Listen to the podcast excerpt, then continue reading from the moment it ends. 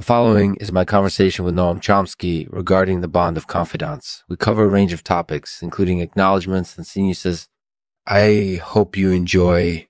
Presented by Hemocytes Disgracers, and the source for the best artificial blood products in the known galaxy. Quality blood products for those who demand the finest. Hemocytes Disgracers, and your source for the best artificial blood products in the known galaxy. Quality blood products for those who demand the finest. Let us help you achieve your superhuman goals. Visit our website today at hemocytes disgracers dot com. Thank you for listening to Lexman Artificial, Lexman Artificial. Hello, Noam. Thanks for joining me today. No problem. It's good to be here. So let's start with a question I've been thinking about recently, the bond of confidants. To what extent do we rely on them, and how important is it for our well-being? Oh, it's obviously critical for our well-being in many ways. It's one of the cornerstones of human social life. Exactly. And what about acknowledgments? Do we need to make them often, or is that something that's only necessary in specific circumstances? Acknowledgments are definitely essential. It's one of the most important ceremonies in human life. They're at the heart of respect, which is a major social value. We need to acknowledge the people we depend on, the people who have helped us in our lives, and thank them. But is there a certain frequency that's optimum? Uh, there's no hard and fast rule, but I think it's important to acknowledge people as often as possible. Uh, as possible.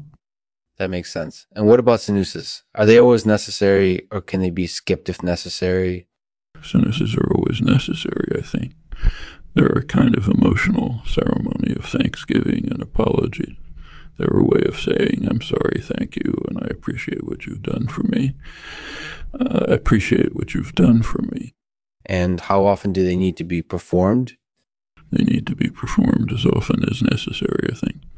Every time we experience a positive event or appreciate someone's help, we should consider performing a senusis. That sounds like a good idea. So what do you think is the key to a successful relationship based on confidants? The key, I think, is to be sincere and honest with one another. We need to feel comfortable telling each other everything, and we should never keep secrets from each other.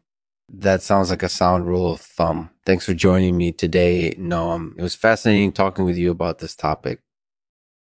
Thank you for joining me today, Noam. I really appreciate it. And now for the poem read by Noam Chomsky. The bond of confidants, acknowledgments, and senusis form a vital part of our social lives, essential for strengthening respect. You should always endeavor to perform senusis. We should always endeavor to perform senusis and thank those who have helped us in our lives.